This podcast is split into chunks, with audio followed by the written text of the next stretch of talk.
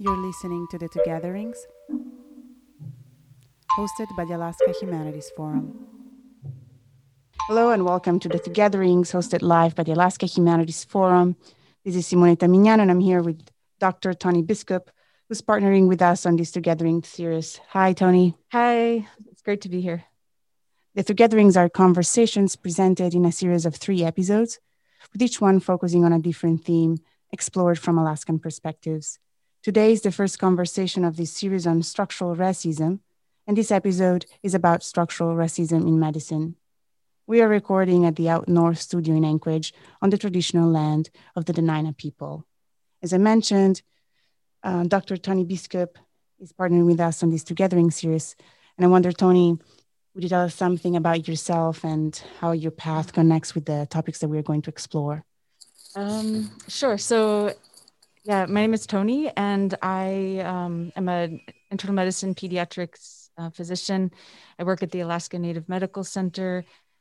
My interest in this has been lifelong, I would say, in inequity and injustice. I've witnessed it a lot growing up among my family, among people close to me, and then in various jobs I had in education and now in medicine, I've just seen a lot of the impacts of racism, a lot of which have to do with the way the world around us is built and the systems are built. Oh, thank you.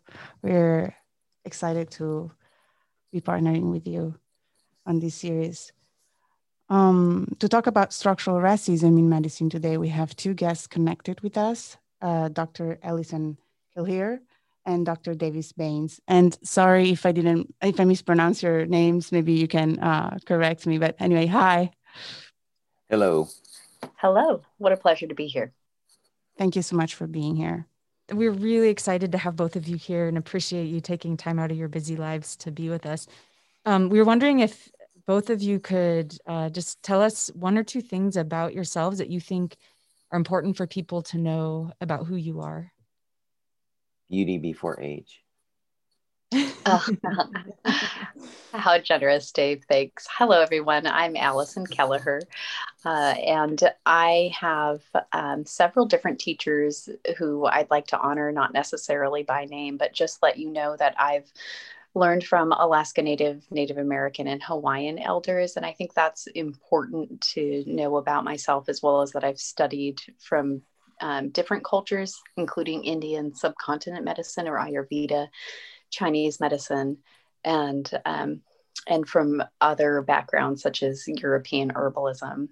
And in addition, healers are named by their community, in that people have been seeking me out since I was around 4 years old for help, mostly with their physical bodies and ailments there. I think it's helpful to know that traditional healers are still around and that I've been trained as one. So thank you so much for that opportunity to share. Yeah, I'm Tlingit and Tsimshian from Southeast Alaska. Grew up on our reservation, the Tsimshian reservation, and had plans of going into the Marine Corps like my uncles and cousins, and seeing the world, and then settling down to a nice blue collar job like everybody else. And they weren't hiring in 1972 because they were demobilizing from Vietnam. So I got a job in our tribal sawmill, and then was horribly injured, got my legs crushed, and had to find another path because that wasn't open to me anymore. So I ended up in medical school at the Mayo Clinic, and became the first physician from my tribes. And turned out that my path was to really learn about how I could meld both the traditional and the Western medical approaches to healing. And I had a lot of, like Allison, I had a lot of people mentor me, mostly medicine people, both from American Indian tribes as well as other Aboriginal groups around the world, and including Hawaiian and Australian Aboriginals and Maori. But and the creator himself through ceremonies and stuff that gave me instruction and help in that way. And so, yeah, now I'm retired. I went into family medicine because it made the most sense, since I wanted to live in a rural place where most reservations were. And I've worked on a lot of different places in Indian country throughout my career and had a great career. Now I'm a dad. I just take care of my kids, have little kids while they're growing up. But thank you so much. I'm very happy to be here. We're very excited to have you here. And yeah, it's just, thank you for being here. We usually start by asking our guests, what's your connection or experience with the topic that we're going to explore? And I think you touched on that briefly, I guess, with your introductions, but yeah, what's your connection, your experience with today's topic?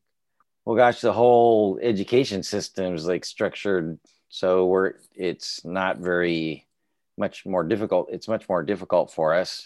For instance, once I decided to do like pre-medical studies at Arizona State, then the it's not okay to make somebody else look bad. So being competitive, like trying to make other people look bad, is actually against protocol. And if you go against protocol, then your path is more likely to be more rocky. And so I had to really think about the how I could work that out. And so I actually was sitting on the steps of the Arizona State University Library, enjoying the scenery and trying to really work through this one. And so I thought, well, the two areas that in our culture is okay for us to be competitive is in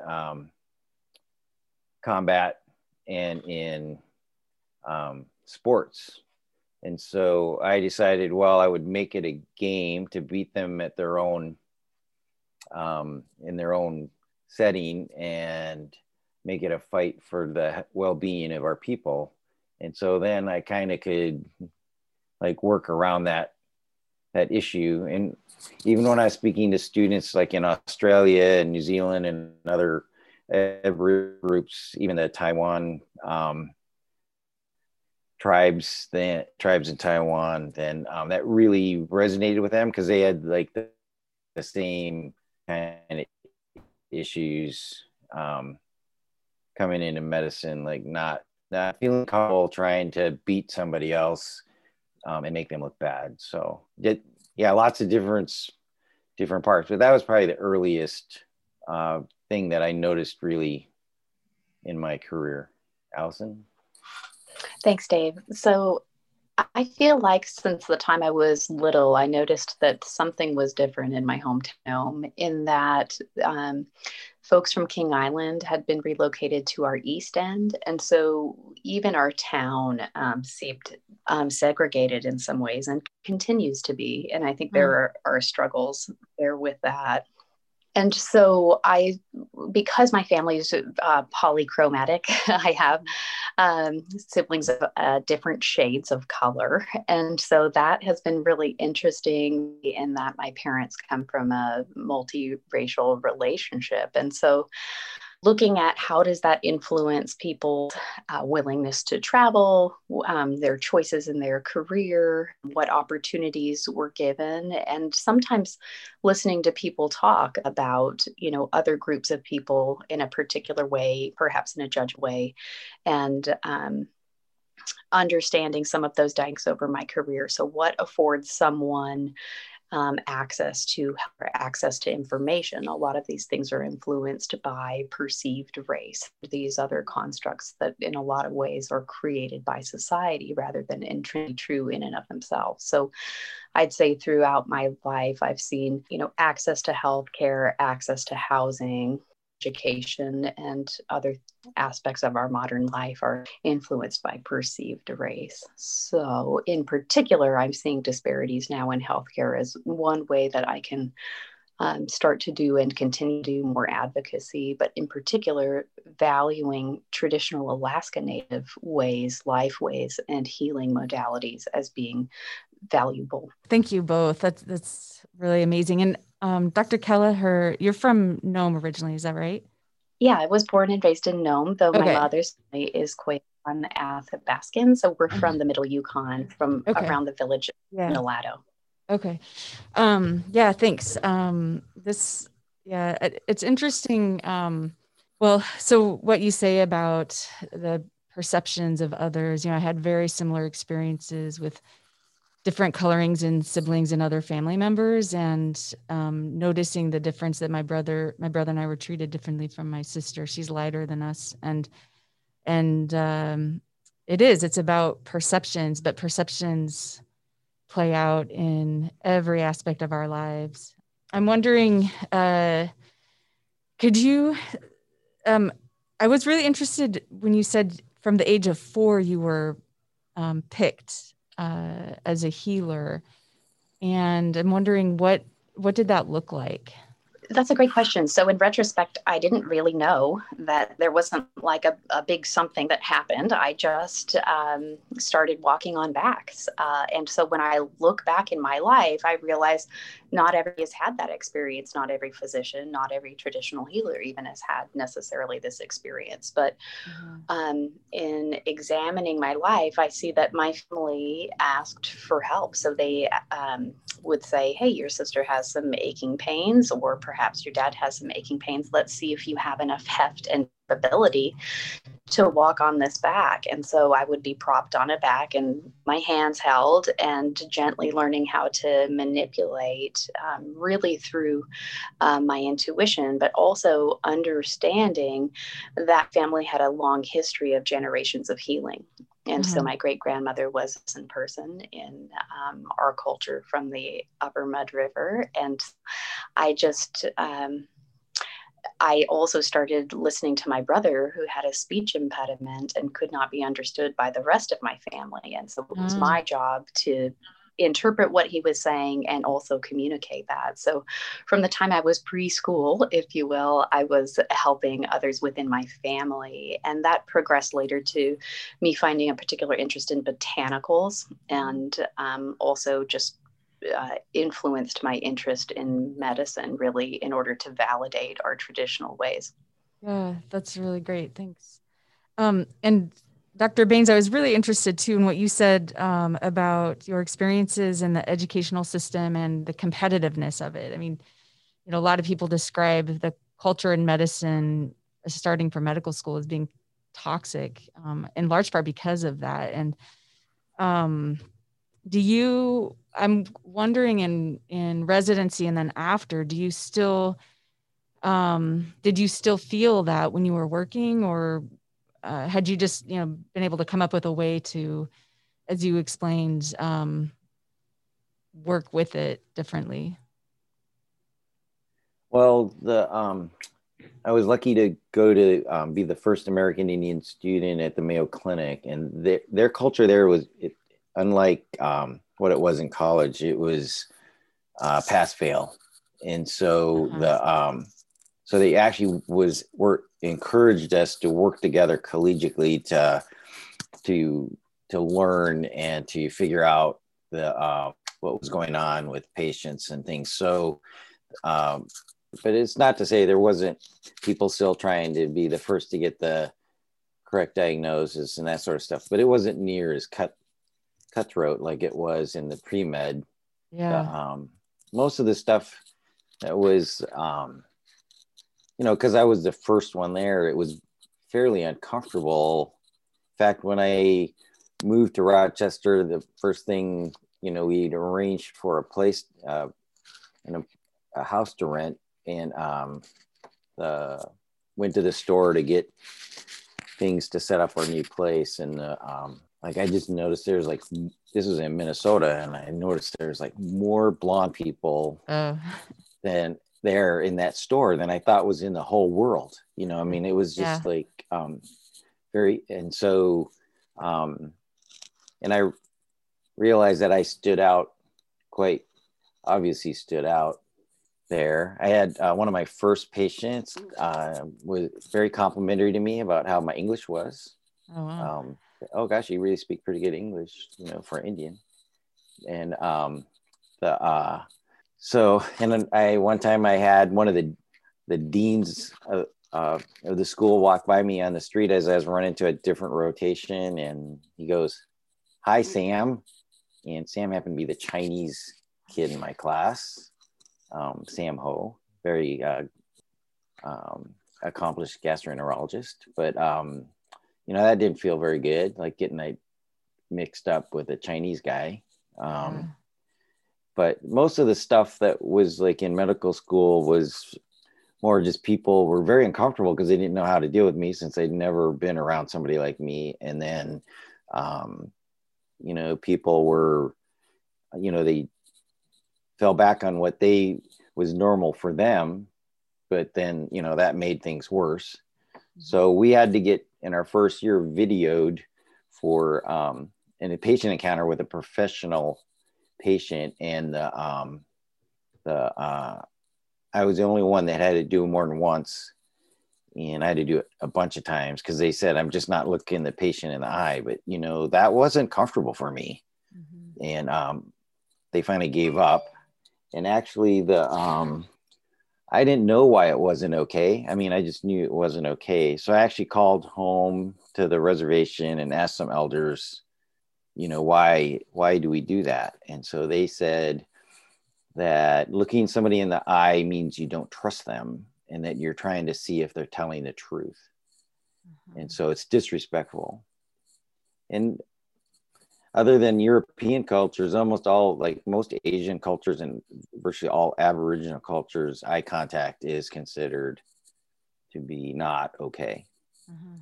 So actually one time was having a interview with a person trying to come to our residency, and he kept trying to get into my vision. Like he was, even one time was like squatting down on the floor because, you know, I was wasn't looking at him, and it made him uncomfortable.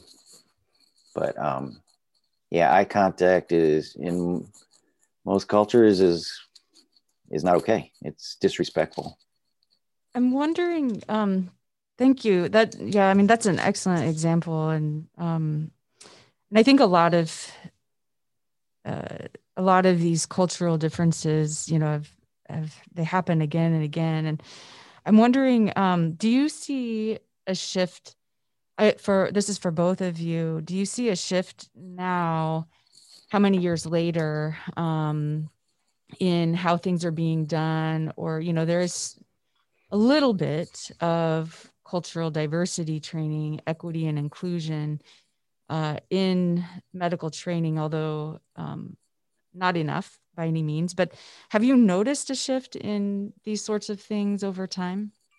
Absolutely. I've noticed a shift. I'm currently adjunct faculty at UAA for the WWAMI program, and I'm really impressed with the opportunity to have real conversations and, you know, practical skills to create interventions for microaggressions, and just a real active dialogue, as well as a curriculum that continues to evolve around equity and particularly addressing those structural aspects of racism and how that plays a role in who becomes a physician and who we see as our patients and what contributes to their comorbidities, right? So their disease process or complaints, and why different folks suffer in disparate ways from access to health and manifesting health. So I think there is a great change. That's not that we don't have much more to do, but we like to say it takes 7 generations to affect important change. So I try to be patient.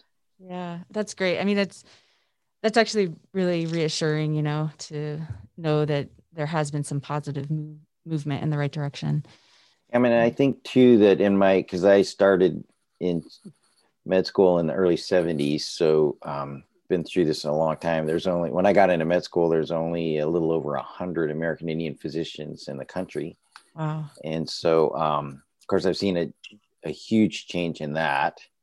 But I think the majority of American Indian, Alaska Native kids coming into the medical field now are much more acculturated than I was coming off the reservation.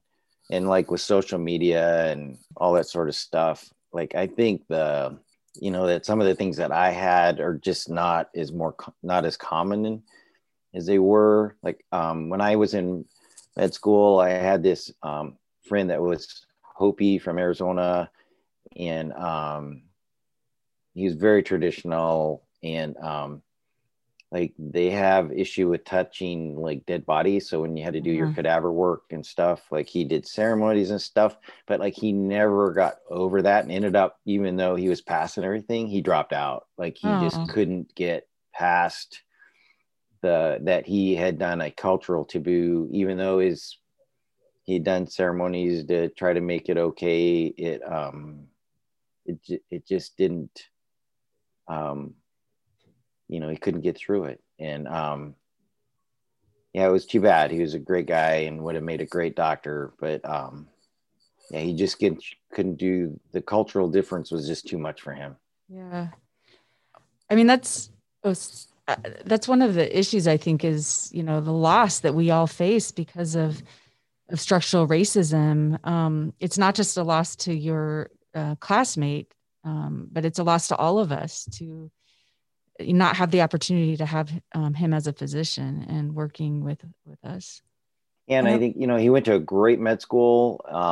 He was at a different school than me, but you know, they just didn't have the infrastructure to help him like with that. I mean, I think that he, in different setting, like I think that, and that's actually where like institutional racism happens. And it wasn't like on purpose, you know, but they accepted a student from a totally different culture and didn't have the infrastructure to support that kid through the process.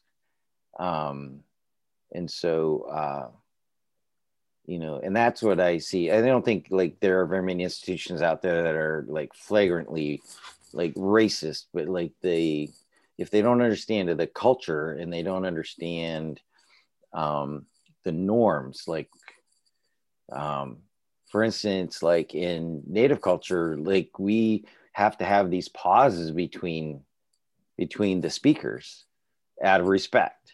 But in, you know, in European Western society, those people just talk on top of each other. And so they'll say, oh, that Indian kid's really quiet, but they never gave me a proper opportunity to have anything to say because there was never time, pause enough time for me to be able to start saying anything. Something you said, just, it really resonated with me. And you said that's part of the institutionalized racism, and it's not necessarily flagrant, but it's that they don't make kind of room or space for other cultures, but it's based in the idea that normal is white male. And so there's no space for anything else. And I really appreciate what you had to say about that. I think that's a great example. I think though now women are more common in medicine now than us guys. I mean, is the new generations are weighted the other direction, which is great. Like, I mean, it should be more equitable and reflect more what our population is. So yeah, I think that part's going to change. It's been a long haul getting there. You know, I only had 4 women in my class. I mean, we weren't a very big class, but it was 10% of my class. And now it's more like 60% women. So, which is great. Like, I mean, it brings a whole new dynamic to the plate. You know, it's great to have that. Worked hard all my career to work against racism and inequities, and it's great to see some of the changes. And I wonder, in this sense, if you could speak about what is our capacity and maybe some practices that we can adopt on a daily basis to, especially you as health practitioners, and like, what do you think about, yeah, how can we change towards health equity? How can we resist racism in medicine? So to me, that means really being involved and engaging in our communities and creating allyship with those who also have the power to affect change within the systems.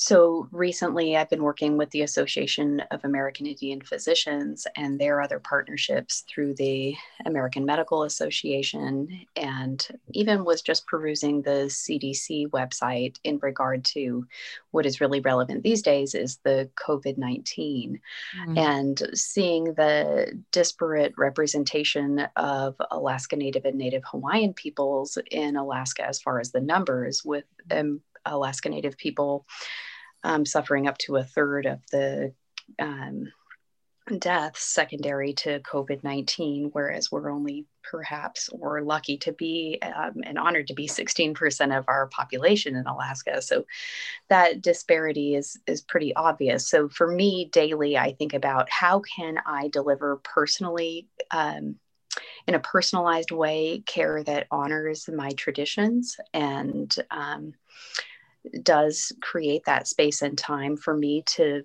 be a Native person. And also, how can I find a meaningful and comfortable platform for me to do that networking and advocacy? And so, you know, this opportunity today is a perfect example of what I can do each and every day.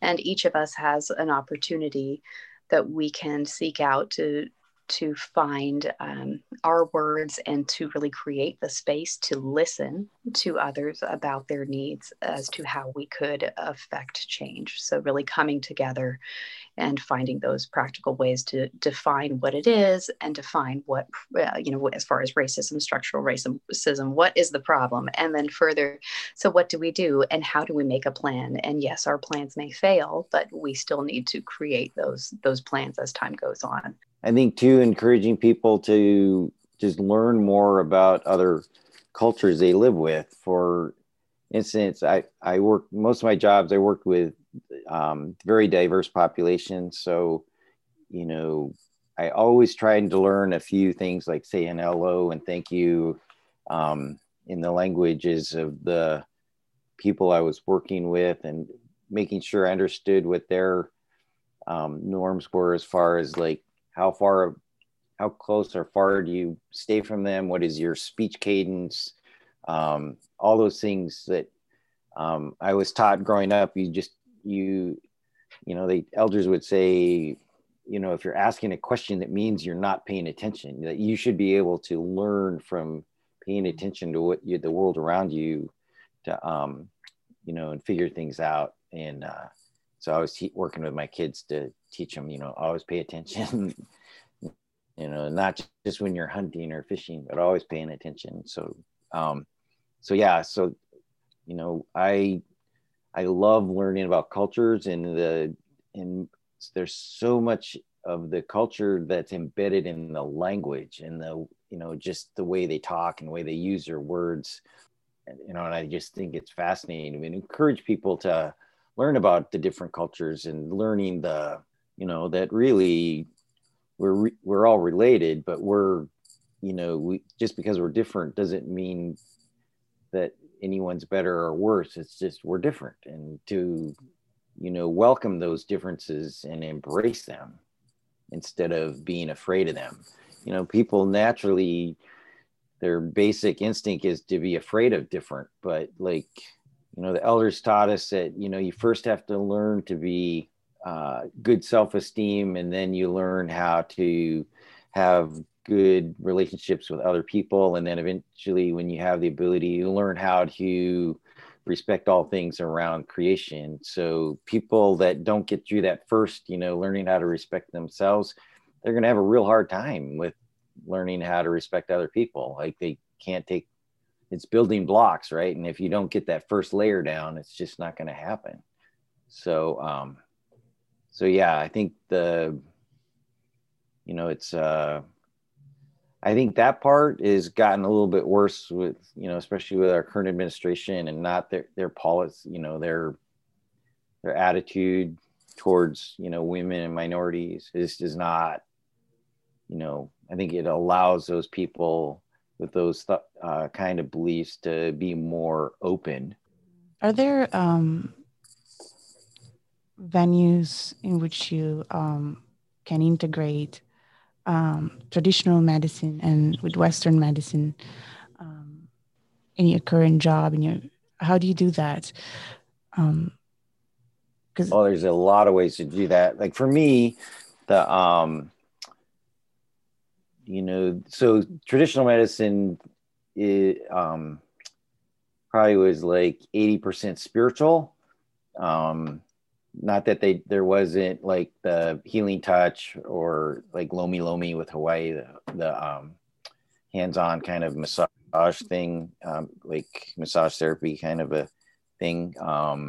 And certainly there was herbal stuff with using the plant, you know, medicinal plants and things. But those traditional healers, there's a thin veil between the spiritual world where we came from and the physical world. And those people are able to go back and forth through that because, I mean, ultimately it's a creator's healing ability that we're trying to access, and which takes a very high level of spiritual knowledge and gift. And so so how I did it was, you know, I prayed every day that the words in medicine that I used would do the best for my patients. And then, you know, I have multiple cases where the Western medicine wasn't working and the traditional medicine did. I don't know if there's how much time there is for that sort of stuff, but yeah. And it didn't matter what color or anything my patient was, I still approached them in the same way that that my healing gift was a gift that the creator gave me, and I had to always treat it as a gift. That if I started thinking like it was me that was doing the healing, then that gift would go away. And so, like, I could never say it was, you know, me that did the fixing, you know, just the creator allowed me to do that. Thank you so much, Dave. I remember meeting you early in my career and feeling like it was a real inspiration to me to see another Alaska Native person valuing our traditional ways and traditional healing. Very inspiring. So thank you so much. You know, I look back over my career and sort of starting in my undergraduate is where my first opportunity to really dive deeper into traditional healing occurred. And so I was honored to train at UAF, where my ancestors had even prophesied that people from all four directions would come together to solve the problems of the future. The legend of Troth Yeda, and how leadership would come from that heart of Alaska. And I was able to create an interdisciplinary degree there at UAF with the help of especially my professor, Kelly Drew, who gave me research opportunities and really inspired. She believed in my vision that traditional medicine had a place in Western medicine in Alaska, that, if you will, that our medicines were valuable and that I could find success and could help others with this approach. So I found opportunity at UAF to study Alaska Native traditional ways, Native American philosophy and religion and our history. And then later at the University of Washington WWAMI program, I was involved in the Indian Health Pathway program, which allowed me additional education about our Alaska Native and Native American history. And then I was afforded the opportunity to intern with healers there in the Seattle area. And my mentor, Terry Maresca, an Iroquois primary care provider, family doctor, who was also very knowledgeable about traditional and other plant medicine, became my mentor. And so I continue to work with her today. So throughout my training, including my residency, and I also interfaced with the University of Arizona Center for Integrative Medicine. And so within integrative medicine, which is science-based holistic medicine, I'm double boarded in family and integrative medicine. And integrative medicine allows us to use these ancient ethnomedicines, Chinese medicines, acupuncture, and also our other types of global medicines as a global heritage to deliver healthcare. And so we can see that if the risk of treatment is relatively low, that we can apply treatments, whereas if risks are higher, we should use more science and resources to support the use of those modalities. So I've also worked on the reservation in Sells, Arizona, working for the Tanhana Otham Reservation. And there I could develop an acupuncture program honoring traditional Chinese medicine. And coming back to Alaska, a few years ago, I worked as a primary care provider at South Central Foundation, where they also have a traditional healing department. So I transitioned to becoming a traditional healer and a tribal doctor there, and was named the first tribal doctor within that system that also carried an MD. So like Dave, I'm also the first medical doctor in my tribe, but to be the first medical doctor who was a tribal doctor was quite an honor. And so I found that in each of these institutions and each of my educational experiences, I could be more of who I really am or want to be as far as a practitioner. But currently, I find that within my private practice at Snow Creek Medicine here in Anchorage, that's where I can really be the doctor that I believe I need to be. I can take the time I need. Everybody gets an hour, and whether I'm offering hands-on treatment or considerations of botanicals or supplements or vitamin D, whatever it is, versus refilling medicines or performing procedures, I feel like I can do what I need to do and what I feel I need to do now, as well as creating the time for teaching. So I hope that answers your question, Juliana. When I was in med school, the first year I was doing well, but had a lot of cultural problems, just coping with that. And so I actually got a job in the brief summer we had to work with kids, high school kids on the Tsimshian reservation in North Dakota, in South Dakota, and northeast corner of South Dakota. And it was great. Like these kids, Mayo gave me a ton of resources, and I was tutoring them in math and sciences. It was so much fun.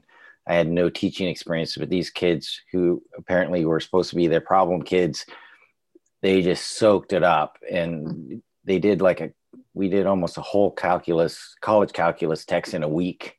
Like they just were unbelievable. They just needed somebody that looked like them and could communicate with them to really open them up. And while I was there, I got invited to my first sweat lodge ceremony, and I'd actually been considering dropping out and doing something else because I just couldn't see how I could stay Indian and be a doctor. And so I hadn't actually told anybody, not my family, anybody, but my visions have always come, like, for some reason, in the third round of my lodge, sweat lodges. And in the third round, the medicine man started praying for me to finish my training, and because it was important for our peoples. And I had cut my hair to go to school because it was kind of during the hippie days, and Mayo is a very conservative place, and I knew it would be less distraction during my training, but it was hard for me to do that. And so in his vision that he gave me, I had my hair back long and was working with Indian people. And so in the total traditional way, he didn't tell me how I could stay Indian and use my culture and be a doctor, but he showed me it was possible to do. And so then, so I went back with renewed vigor. Like, for instance, I was working with a high-risk OB doc from Native. We were delivering some twins, one that was quite tiny and the other one that was actually stealing nutrition from its sibling. And so I did a little ceremony for the little one before we went in to deliver them by C-section And it turned out the little one actually didn't have any trouble. The big one did. Mm. And it actually taught me that to not forget the other one when I'm doing my traditional medicine. But I had a lot of instances where, you know, I ended up using the ways that the traditional healers gave me to get through really tight situations that saved people's lives. And it was a real honor to be able to do that. That's powerful. Yeah, thank you so much for sharing. Yeah, in fact, one time I was in the Seattle airport and an OB nurse came up and she said, "Oh, Dr. Baines, it's too bad. We could have really used the other day. We were just having a lot of bad things happening." And just, it let me know that she was letting me know they recognized that just my being on the ward had made a difference. And so I was really like pretty cool to see that, that they recognized that. That was pretty cool. Yeah, that's amazing. It really makes me think how healing has to deal with listening and curiosity. Yeah, listening is very important, not just with your ears. And in fact, something that you were talking about before makes me also think that knowing, it's not necessarily just an intellectual process, but it's an experience too. You can know with your heart. And I wonder if for doctors in medicine, like, everything is extremely tied to science, at least in the predominant perspective, predominant narrative. And I wonder if you have any thoughts on that. Go ahead, Allison. Yeah, so with a background in science and that training, I know there are limitations, right? So science with the phenomenon of the hypothesis, and do we really ever know anything for real in science?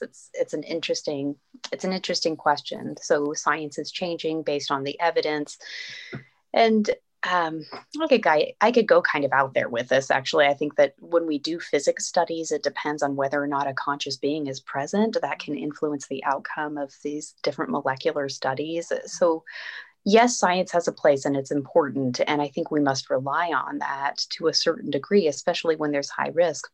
Or so, for example, there's vaccines coming out. We need to have some safety and know that they're reliable and effective. So, of course, science plays a role. But on the other hand, there's traditional knowledge and traditional ways that have existed for, we can prove, 16,500 years. If you're talking Tangle Lakes in interior Alaska, we could say that culturally, as humans, we've existed on the planet for hundreds of thousands of years, as hominids, millions of years. So we've been in deep relationship with our surroundings, our medicines, our medicine ways for generations, for as long as we can remember. And those ways are also valuable. So remembering that, is important. And I think when we have a multi-billion-dollar, super expensive, very complex, clunky, not efficient medical system, we have to think of other opportunities for wellness. And so my elders have taught us these traditional ways, such as sipping on,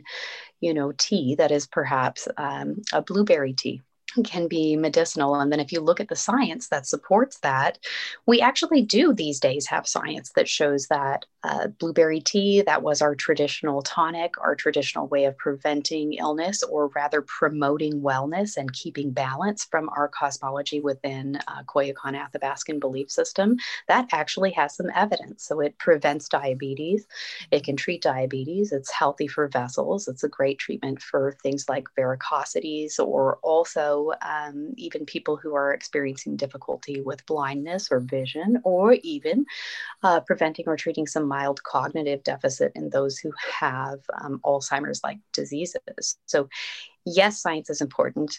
And part of that is because it backs up our traditional ways, which is really exciting.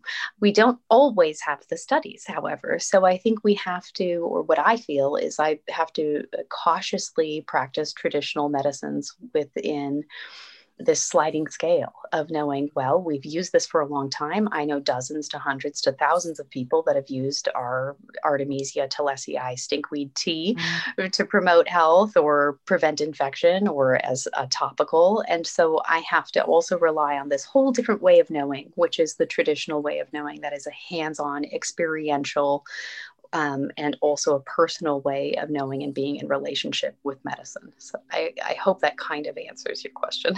Yes, thank you. Thank you. And I think that Western culture, like it's always seen is like it compartmentalizes things and like tries to be splitting instead of putting things together. Like for different kinds of healing, like whether it's traditional Chinese or Ayurvedic medicine or our traditional medicine or Western medicine, you know, it like we view it more like different chess players on the board, like each has its own strengths and weaknesses and has its, you know, situations it's better or less better in. And so, it really shouldn't matter, like what it does the healing, which system does the healing is to just that it's more important that the patient gets well.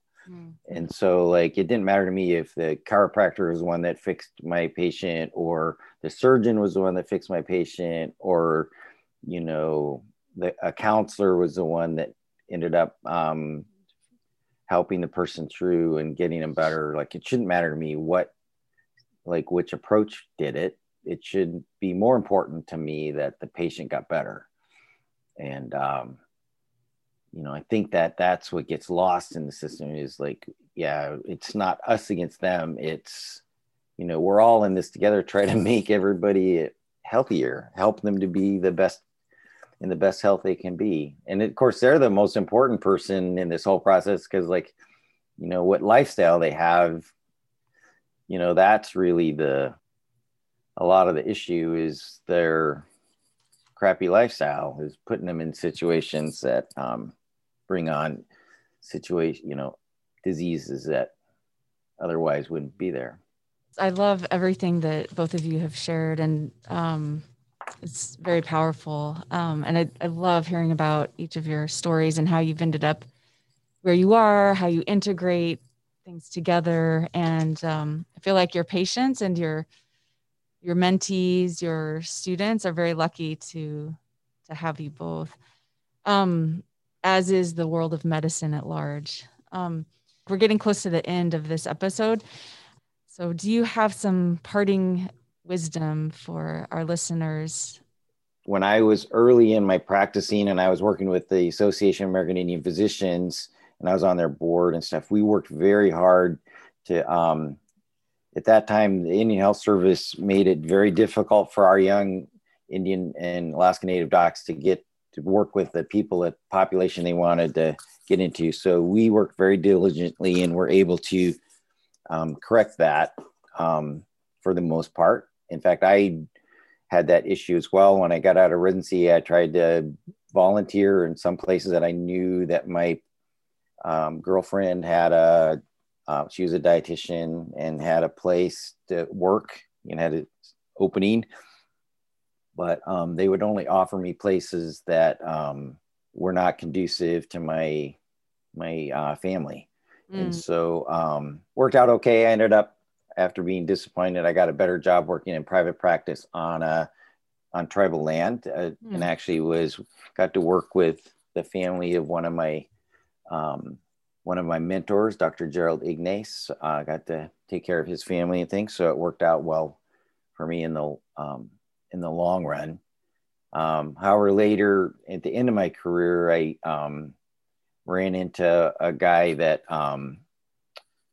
when he was giving me a lot of issues, he said that he had lost his position with the area office in Oklahoma City because of our work in ending that good old boy network. So sometimes it what goes around can come around, and it ended up